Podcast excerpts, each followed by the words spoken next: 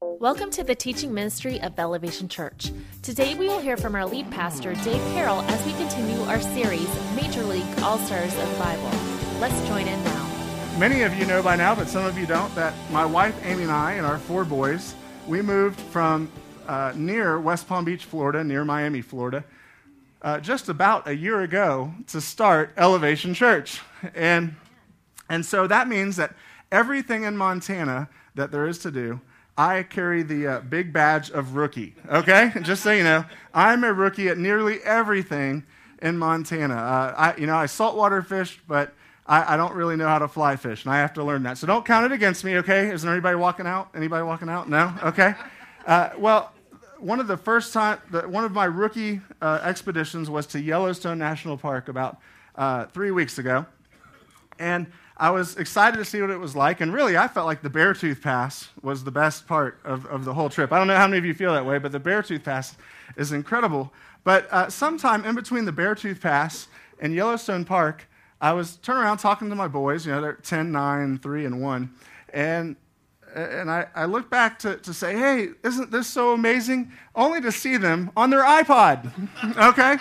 Only to see them on their iPod. And I'm thinking, man, they, they, they're trading in the everyday thing that they can see all the time. You know, the video game that they can purchase and, and press play on a whim and see it at any place in the world. And here we're at uh, easily one of the most magnificent parks in the entire world, and they're watching the iPod. And, and, and today I want to ask you to trade in the iPod for the beauty of God. Do you get what I'm saying today? Uh, uh, today's message and the, and the character part that we're learning from Elijah is no more normal. Okay? Now, if you would turn to your neighbor and say, You're not normal anyway, so you're going to be good at this. Okay, right? Okay? I, if you came in here, if you came in here and you're normal, guess what? Uh, you may have come to the wrong place uh, because we're some people who need Jesus. Amen? And, and, so, as we learn this part of character, we're going to tie some of, the, some of the things we've learned the past few weeks, we're going to need this week, especially last week, learning uh, the, the character study of Ruth and her commitment. We're going to need that to build on it and, and to ditch normal. And really, uh, by ditching normal, we're really saying, I want the power of God to be first and foremost in my life. And some of you know what it means to live by the power of God, and others of you know what it means just to do church or to be religious, and you wonder why there's this disconnect. Well, today we're going to connect the dots. So, uh, you know, just like my boys traded in the beautiful scenery of the Beartooth Pass and of Yellowstone Park occasionally until I took the iPhone from them and said, You will look at this, right? you will do it. I promise. You have to. It's a rule. I sounded like Seinfeld right there, I think. Um, but we trade in many things, don't we? As, as adults and as teenagers, single adults, married people, we trade in a lot of the, the, the ordinary thing. You know, we miss the extraordinary for the ordinary. We trade in miracles that God wants to do for money because we pursue money instead. We, pr- we trade in love for lust. We trade, trade in the unbelievable for the believable. We trade in God's presence so that we can have earthly power in this life. We trade in God's grace so that we can have a grip on life for ourselves, so that we can be in control. We trade in character for corruption. We trade in forgiveness so that we can live fake lives, right? We don't come clean, do we? Uh, we? We don't come clean before the Lord and before others. No, we'd rather live a fake life and not experience God's forgiveness and others' forgiveness. We trade in God's word for cuss words sometimes, don't we, guys? Yep and we trade in the supernatural for the selfish. And I'm here to tell you today that you need to ditch normal, much like Elijah ditched normal. You have to do it because uh, I don't know about you, but I'm tired of normal in this life. You know what normal is? Normal is broken down. I'm tired of normal churches. Normal churches are where people come and, and, they do their hour and then they wonder why, hey, why is this God thing not working? And, and, they come and there's no Bibles open. Now, if you came today without a Bible or you're new to church, that's okay. Hey, we're going to give grace for people to get there, aren't we? For, for people to get where God needs them to go. But we're going to be loving enough to tell you, hey, this is where God is expecting. This is where the Bible says we need to go. Um, you know, we need to be a church that is vibrant for Christ, that is out there doing. I love uh, when we sang Savior, He can move the mountains, that in this room it filled with praise with our voices. Isn't, isn't that the kind of church you want to be a part of? Not, not a spectator church, but a church that's engaged in the presence of God. That is who we need to be. And so here is your. Uh, your first, it's not really a blank, but your first point. And if you're taking notes, I, I, encourage you to take notes if you never have before. Try it today for the first time. You'll be surprised at what God does in your mind. Um, here's the first thing I want you to know ditching normal requires living in God's power instead of our own. Ditching normal requires us to live in God's power instead of our own. So many of us want to get out of the mundane in life but we never figure out how to engage the power of God and how to have the power of God uh, go through us. You know, we're looking for, for, for band aids all the time. We'll talk more about that later. So I want us to read this verse together, everyone. It's on the screen or it's in your program. It's Romans chapter 12 and verse 2. Let's read it aloud together. One, two, three. And do not be conformed to this world, but be transformed by the renewing of your mind that you may prove what is that good and acceptable and perfect will of God. And that is what we're aiming for with the power of God. We're not trying to be special when we do it. We're not trying to be holier than thou. We're not trying to be super spiritual, you know, and, and, and, holy rollers. No, we're simply trying to prove that good and perfect and holy will of God when we, when we try to ditch normal and live in God's power. And we'll come back to that verse, and it'll mean a whole lot more by the end of today. Now, let's talk about Elijah for a second. Elijah was one of these guys uh, who lived from about eight, somewhere uh, 874 BC and through the 8th century uh, BC. So this is where he is. And he was a prophet to the northern kingdom of Israel. If you're new to the Bible, uh, Israel in the Old Testament had two kingdoms, had a southern kingdom and a northern kingdom. And uh, Elijah was a prophet to the northern side. Uh, the southern side was called Judah but he was a prophet to Israel. Now, Elijah was a guy who ditched normal. If you've never heard much about Elijah, check this out because you're going to go, this guy not only ditched normal, he was just downright weird, okay? he was downright weird, but he had this exciting life where he was always trusting God, he was always having to depend on God. And, and so here's what happened uh, Elijah, just so you know, was one of the guys that appeared at the Mount of Transfiguration in Matthew chapter 9. So uh, when Peter, James, and John went up, there was Elijah standing on the mountain several hundred years after he, was, after he had died. And we'll talk about his death here in a second. Um, Elijah actually ate food fed to him by ravens. He was on the ground, ravens flew in, and they fed him. Pretty, pretty not normal, right? Or unless some of you, is that normal for anybody? Okay, I hope not. I hope not. Uh, Elijah, he, he died by being, by being taken up to heaven by God in a chariot of fire with horses of fire. Can you believe that? So, this guy, the way he, he went out was in a chariot of fire in heaven. And some of you may go, well, did Elijah really die? It's not really part of the study today, but if you need to know, John 3.13, uh, G- Jesus says, uh, that nobody has ascended to heaven and descended except for the Son of Man. Uh, and so he's saying all the prophets have died, and we find that over in Hebrews 11 too. And so uh, we know that Elijah did die, but he did it with style. Okay, I'll tell you that. Uh, one of my prayers is like, God, when you take me out, can it be in a chariot of fire going to heaven? That would rock. Okay? I don't know about you, but I think that's pretty cool. Uh, how about this? He raised a boy to life, much like Jesus did with uh, Jairus' daughter, right? Uh, he, he came into a widow uh, who was there to feed him, who didn't have any food, by the way, and he had to make food out of nothing. It was pretty amazing, pretty amazing miracle. Uh, and so Elijah raised her boy to life. He ran out of breath, and Elijah came in the room, and all of a sudden he had breath. Pretty not normal, huh? He ditched normal all the time. And then check this out. He wasn't one of these guys that uh, the king of Israel really knew much about. A lot of times, prophets were kind of like thorns in king's sides uh, back in the Old Testament. You know, prophets came and the king would go, Oh, great. There's, you know, there's Isaiah again. There's Jeremiah complaining about everything. All, you know, this guy always comes. Well, Elijah was one of these guys who came from nowhere. One day, God spoke to him and he said, Go up to King Ahab, and that was, uh, that was the king at the time, and his wife Jezebel, who was ruthless. Uh, quick Bible note for, the se- for just a quick second. for some reason, my mom was mad at my pastor, and one day, one uh, Halloween night at, a, at like a Jesus birth, birth, uh, party instead of a Halloween party, my mom dressed me up as Jezebel because they said I could only be a Bible character, and she wanted to make me Superman or something. I don't know. And so she like stuck it into my pastor. Here, I'll make him a Bible character. There's so much wrong with that. I can't even go into it right now. Okay, yes. If you didn't catch it, if you're new, Jezebel was the queen. All right. I, I come back I'm like, Mom, what were you doing? You know. That's why I'm raising my boys. You know, my boys kind of they uh, Aiden and Drew, my older two, say uh, that anything, anytime the three-year-old picks up something pink, they're like, "Put that down now," you know. And I think that, yeah, I think that I uh, I probably drilled that in after my Jezebel experience. But uh, so here's what happens: uh, Elijah is told by God, and he's not really anybody at this point, right? He's just he's just a dude, just sitting there, kind of like you and I, normal guy. And and God says, Elijah, go up to the king and to his wife Jezebel, who will uh, just hate you for this. And I want you to tell them that it's not going to rain in all of Israel until you say it can.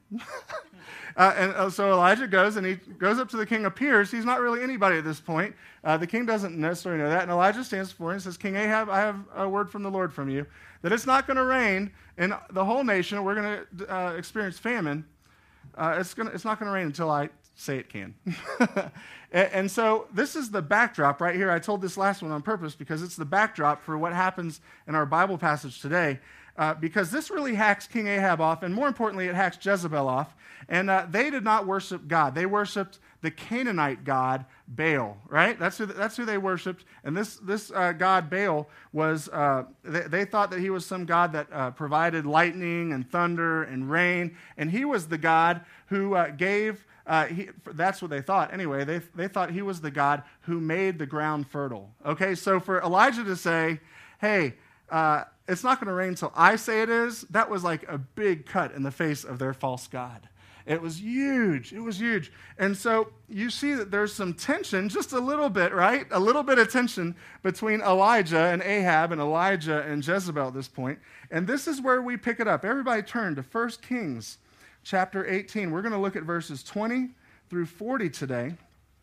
And, and so here is your first blank today. You may say, Dave, what does it take to ditch normal and live by the power of God? Well, from Elijah's life, here's your first blank it takes confidence in God. It takes confidence in God. And we'll talk a little bit about what kind of confidence we need to have and how we get it. And, and so uh, here we go. Let's pick it up in 1 Kings 18, verse 20. And here is what Elijah gets himself into this time because he ditched normal and lived for the power of God. So Ahab sent for all the children of Israel. You ready? You know who's at this place? All the children of Israel, the whole northern kingdom shows up. So an entire nation is watching what's about to incur. And, the, and they gathered the prophets together on Mount Carmel. These are the false prophets, right? These are the prophets who served Canaan and some other gods. And Elijah came to all the people. You ready for this? This guy's a stud. I love Elijah. He says he came to all the people and he said, "How long will you falter between two opinions? If the Lord is God, follow him. But if Baal, follow him." But the people answered him not a word. You see, they weren't just serving Canaan, they were trying to mix a false God with the real God. Don't we do that a lot in this life? We, we try to mix and match things so that we can be comfortable. And this is exactly what Elijah is confronting. And then Elijah said to the people, This is how not normal he was. I alone am left a prophet of the Lord. So at this point in time in Israel, how many prophets were there in Israel? One. He was it. He was it. But Baal's prophets are how many? 450 men. You see what mixing and matching does to, to our culture? Do you see what it does to our hearts as Christians?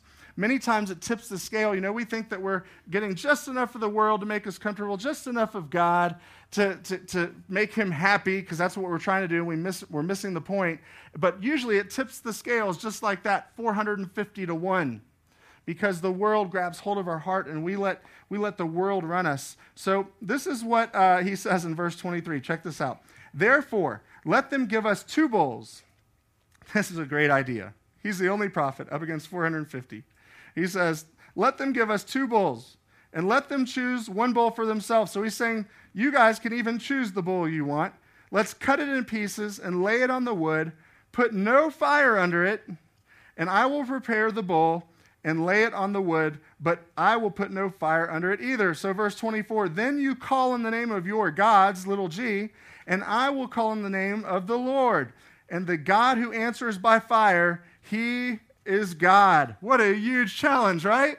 This guy, man, it, there, you know, he's out on a limb where it's either God's going to come through for Elijah or he's dead, right? It's a wonder why he's even alive in the first place, even before this.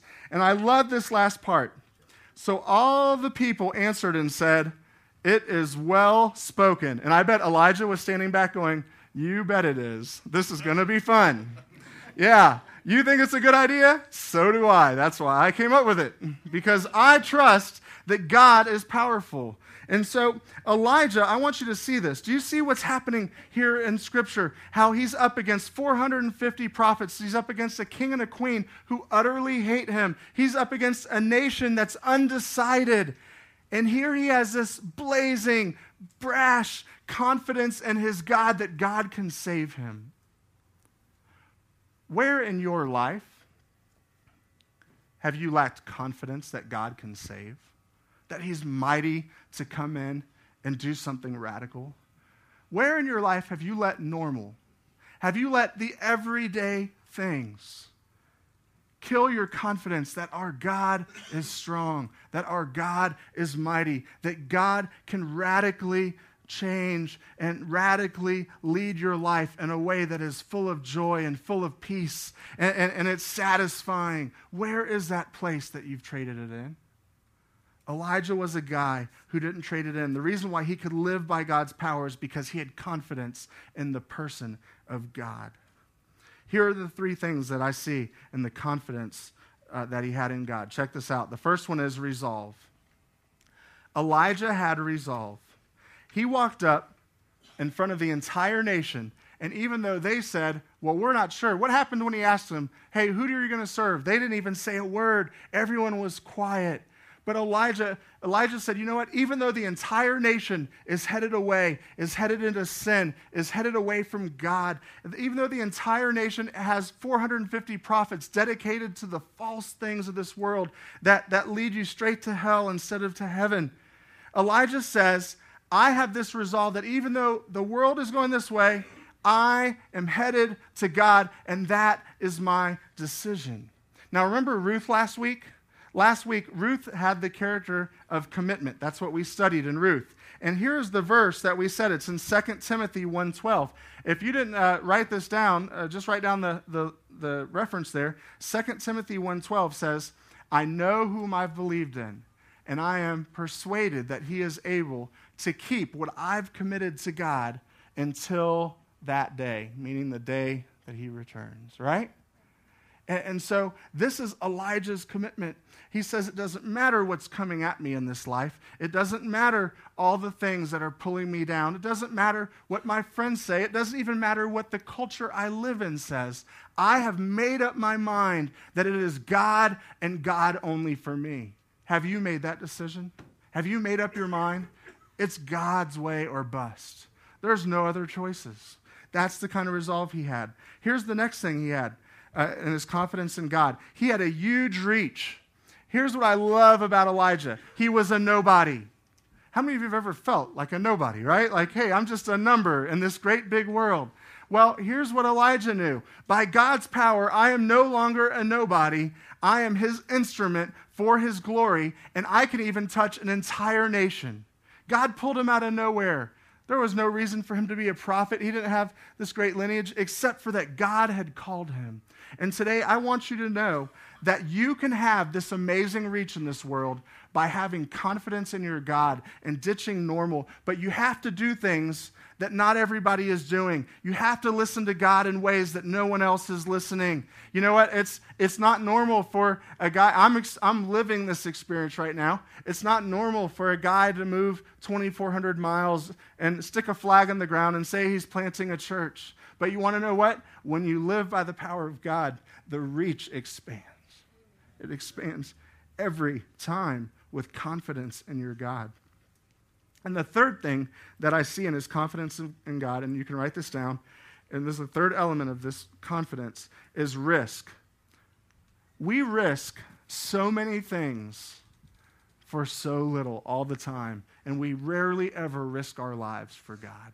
Rarely ever. It's hard to speak of him, isn't it? It's hard to go to work and witness. If you're like me, it's hard. You know, I'm not naturally, you may think, oh, you're a pastor, you could do it. No, it's just as hard for me as it is for you. But you know what? We have to begin taking risks. We'll risk our marriage on pornography on the computer, right? We'll risk our finances by making big purchases that we can't afford. We'll risk our children, by not investing in them and spending time with them and leading them, we'll, we'll make all kinds of risks. And, and for, for what? For nothing. But we need to begin to put our life out on the line and risk for God. And here's the good thing about God He always comes through when you obey. He always comes through. His timing is not always our timing. And there are times where you go, Whoa, wait a second, where are you?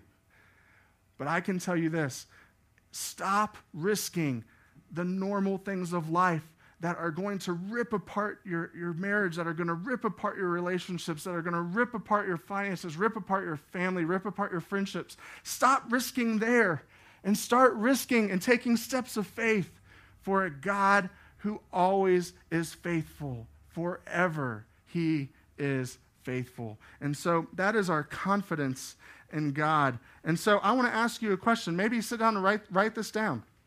If you had to rate your confidence in God right now, just your confidence that He can come through in any situation, one through 10, one being, I don't know, 10 being, yes, I completely trust Him, where would it be? What would your confidence in God be? Because this is the building block for ditching normal and living in God's power. No confidence in God means you're stuck in normal, okay? you're, you're, you're stuck in, in everyday life just doing the grind, not experiencing the joy, focusing on all the things that are wrong. What number is that? I want to encourage you this week to pray and ask God to raise that number, even one number. If you're a four, pray and ask God to raise it to a five. If you're a seven, pray and ask to raise it to a nine. If you're a one, say, God, will you just show yourself to me so I can be confident in you, so I can learn? Be confident. All right? And now the next blank, write this down. Understanding the role of human effort. Ditching normal and living God's power requires us to understand the role of human effort. And so here we're going to look in uh, verse 26, actually, verse 25, and we're going to read all the way to verse 35. And check this out. This is what happens. So Elijah is there and he's he's laid it all out, right? He's laid it on the line, and this is what happens. I love this passage right here because this is the difference between someone living in God's power. It's so obvious. This is such a great word picture. And people who are just trying to get by in life, who are trying to appease God, trying to do religion, and people who are trying to do relationship. Uh, 1 Kings 18 25 says this. Let's read it together. Now Elijah said to the prophets of Baal, Choose one bull for yourselves and prepare it first. For you are many. Call in the name of your God, but put no fire under it. This is a pretty big test, huh? It's supposed to catch on fire. and Nobody's doing anything. So they took the bull which was given them, and they prepared it and called on the name of Baal from morning even until noon. So you getting this? They woke up, they started calling on Baal. Noon, noontime comes, saying, "Oh Baal, hear us!" But there was what? no voice. And who answered? No one. They leaped about the altar. Can you get this? I would dance for you right now to show you what's happening, but you don't want to see that. Okay? You better be thankful that I serve the Most High God because I don't do a jig. You know, I don't. I just don't roll that way. But here they go. So they leaped about the altar which they had made. Right? They start leaping. They start doing crazy things. Crazy things trying to appease God. And if you're here today and you're just trying to do church just so you can appease God and make Him happy, so you can have some band aids stuck on your life, guess what? You're doing it all wrong. You're no different than the people dancing on the altar. And so it was at noon. I love this, and this is, this is Elijah right here. Not normal, man, not normal. Elijah mocked them and said, Cry aloud, for he is God, he is a God, little g. Either he is meditating, or he is busy, or he's on a journey, or perhaps he's sleeping and has to be awakened. You know, he was actually mocking them because um, Baal was known as a contemplating type of God. They always thought he was in deep thought. And so he's like, hey, may, really what he's trying to say is maybe you've caught him like in the restroom or something like that, right? Um, that's how he's mocking him. And so perhaps he's sleeping and he must be awake. Verse 28 says, So they cried aloud and cut themselves. You see how crazy this, this is getting? People trying to appease God, people trying to do normal life and, and, and, trying to do life their way on their terms, hoping that something good can happen. It gets nuts. And we know that in Leviticus 19:28, God forbids cutting yourself. If you're here today and you're thinking about suicide, stop. It's foolishness. It's worthless. Doesn't solve anything. Doesn't solve anything. So they cried aloud and cut themselves, as was their custom. They did this all the time with knives and lances until the blood gushed out on them. And when the midday was past, they prophesied until the time of the offering of the evening sacrifice. That's a long day, isn't it? But there was no voice. No one answered. No one paid attention. Then Elijah said to all the people, Come near to me. That's a lot of people, right? That's a heck of a lot of people. That's a whole nation. And, and all the prophets from, of Jezebel. Come near to me. So all the people came near to him, and he repaired the altar of the Lord that was broken down. This is very important in verse 30. If you want to underline that, underline that. And he repaired the altar of the Lord that was broken down. You see, the people had torn down all the, pro- all the altars of the one true God, and they had built false idols in their life. And Elijah took 12 stones, according to the number of tribes of sons of Jacob. There were 12 tribes of Jacob, 12 tribes in Israel. And then you have a 13th with the Levites, who weren't counted, to whom the word of the Lord had come, saying, Israel shall be your name. Then with the stones, check this out, he built an altar in the name of the Lord, and he made a trench around the altar large enough to hold two seahs of seed. And he put the, word in, uh, the wood in, the, in order, cut the bull in pieces, laid, on, uh, laid it on the wood, and said, this, I love this. And this is where you're understanding the role of human effort and the power of God is important. Everybody check in to verse 33 through 35. And he put the wood in order, cut the bull in pieces, and laid it on the wood, and said, Fill four water pots with water, and pour it on the burnt sacrifice and on the wood. How confident was this guy in God? Huge. Then he said, Do it a second time. Then he said, Do it a third time, and they did it a third time. So the water ran all around the altar, and he also filled the trench with water wow, this guy, he wants to live by the power of God. He's cutting out anything that can be his own power. And here's what we can learn from the role of human effort from Elijah. You ready for this? It's kind of like the preacher and the cab driver. Have you heard this joke before? It's not theologically correct, but it makes a good point. You ready? So, a preacher and a cab driver get to heaven.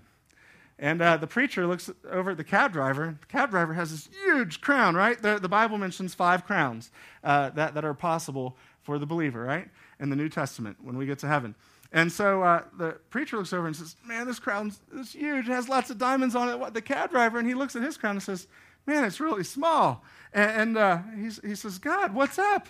Why did I get this little crown and he got this big crown? And he said, Well, that's because uh, what you were doing wasn't as effective as what you thought you were doing. He goes, How so? I mean, I'm, I proclaimed your word, and he just drove people around. He goes, Well, while you were preaching, people slept. But while the cab driver was driving, people prayed. So he gets the bigger crown. He gets the bigger crown. And, and so, you know, sometimes you have to realize this. The role of human effort, sometimes we are trying to do so much, and really what we're doing is we're trying to make our, ourselves feel good, right?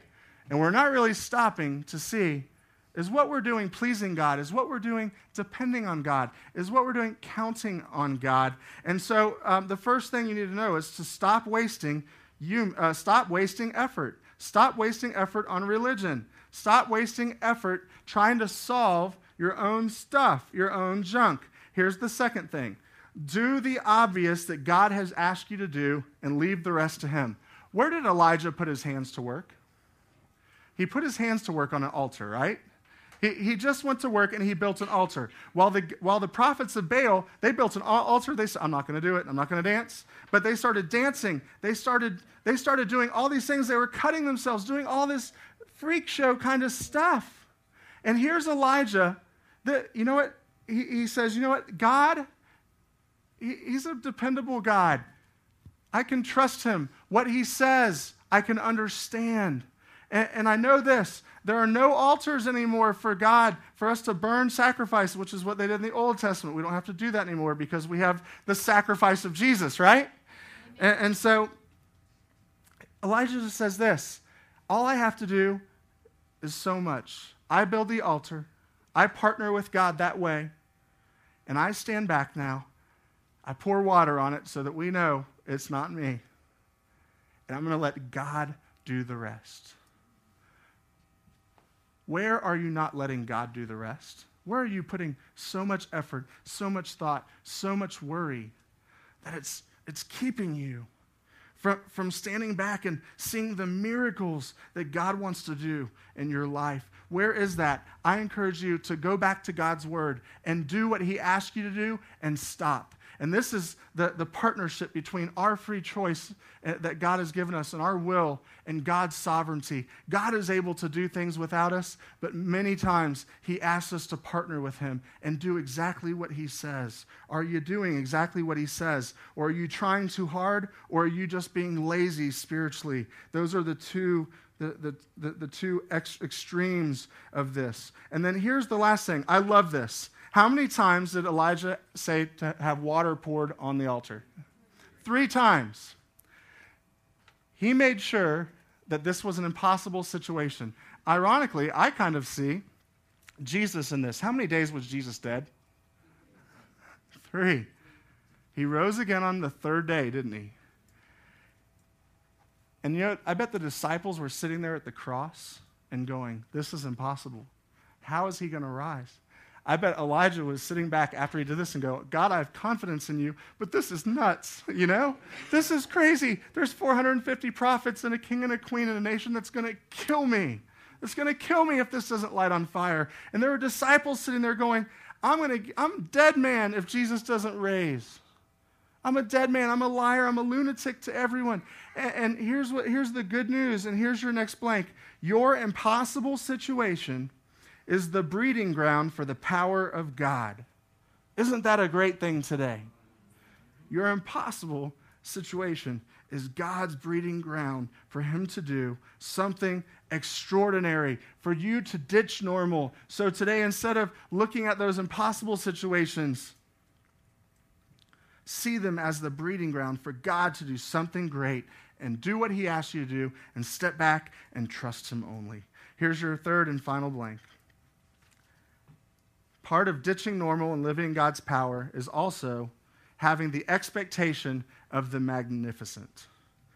The expectation of the magnificent. Now, this is difficult because life beats you down, doesn't it?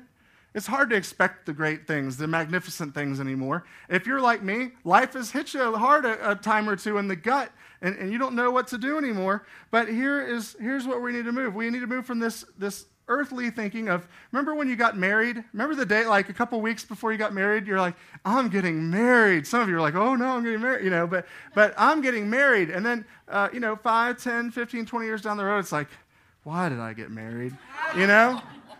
Or or what about i'm having a baby and then they become teenagers right? And you're like why did i have a baby you know? And then you're all excited about a brand new shiny car. You go to the dealership, you get it, you're like, oh, check out my car. And 10 years later, you're kicking, kicking the side going, why don't you start, you piece of junk, you know? And life has this way of just kind of dulling us down and taking away uh, our, our dreams for the magnificent of what God can do and how He wants to use us and how He wants to overflow.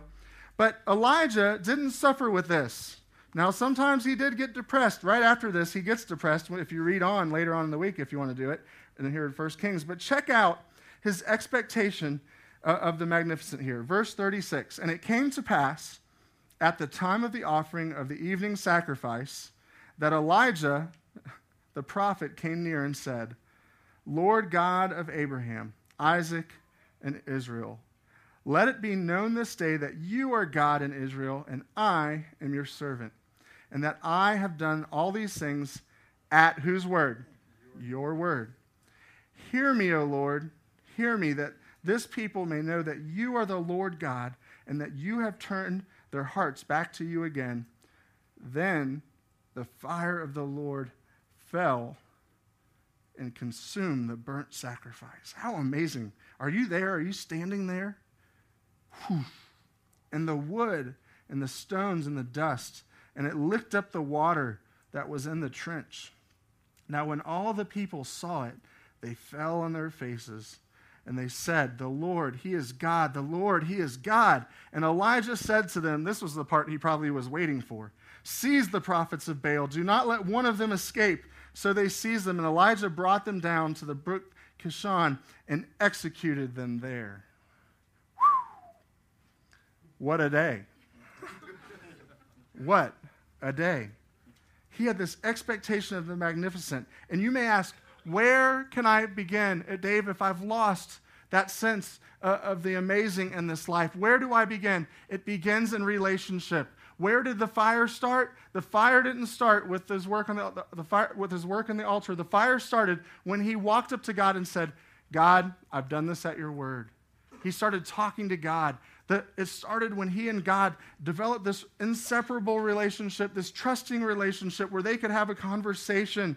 And, and, and Elijah, for Elijah, it started, this relationship started when he was willing to do things that weren't normal. What is God calling you to do? that's not normal, that may cost you some time, that may cost you a little bit of street cred with your friends and family, may cost you a little bit of money even. What is God calling you to do? And more importantly, what is He calling you to do that's going to allow His power to break through your life? Not just for you to do, but for God to to come through you and in you and come out you. Because here's what we know about the expectation of the magnificent normal is broken in your life. You ready for this? Write it down or, or look at it, underline it. Normal is broken. It starts to crack, right? It starts to crack when God breaks through your heart and your life. And, and, instead of doing things for God or to God or, or with God, God is now doing things through you. Do you see the difference? And this is when you can start to expect the magnificent. This is when you can start to expect God to break through in the places that you never thought could change. And here's the most important question How do you know? We know when it's broken, when God breaks through, but how do you know when normal is gone? Look at verse 39. You know normal is gone when God is glorified and known because you take up air in this planet. Because you're breathing, because you live, people come to know God. Look at Elijah's face step and what happened. Now, when all the people saw it, what did they do? They fell on their faces and they said, What? The Lord, He is God. The Lord, He is God. How, when is the last time you've taken such a step of faith where you've depended on God's power and other people said, you know what? I know God is real and He exists because of your step of faith. When is that time? This is not normal. God getting glory from our lives. Everything in this life fights against it. As we come to a time of response, I want to encourage you to take out your connection card. And as we're doing this, if you could throw Romans 2, Romans 12:2 back up on the screen. Let's read Romans 12:2 aloud together one more time. Because this is the New Testament, how Paul says that we are to ditch normal live by God's power. One, two, three, let's read it.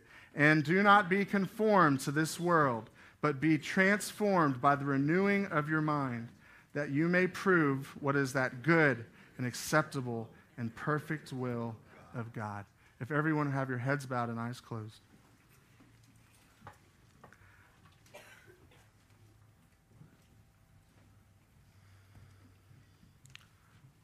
Today, if you walked in the room and you've been utilizing God so that you can just put band aids and keep living a normal life, I want you to come before God today and say, God, will you let your fire fall in my life? Will you do the magnificent in me?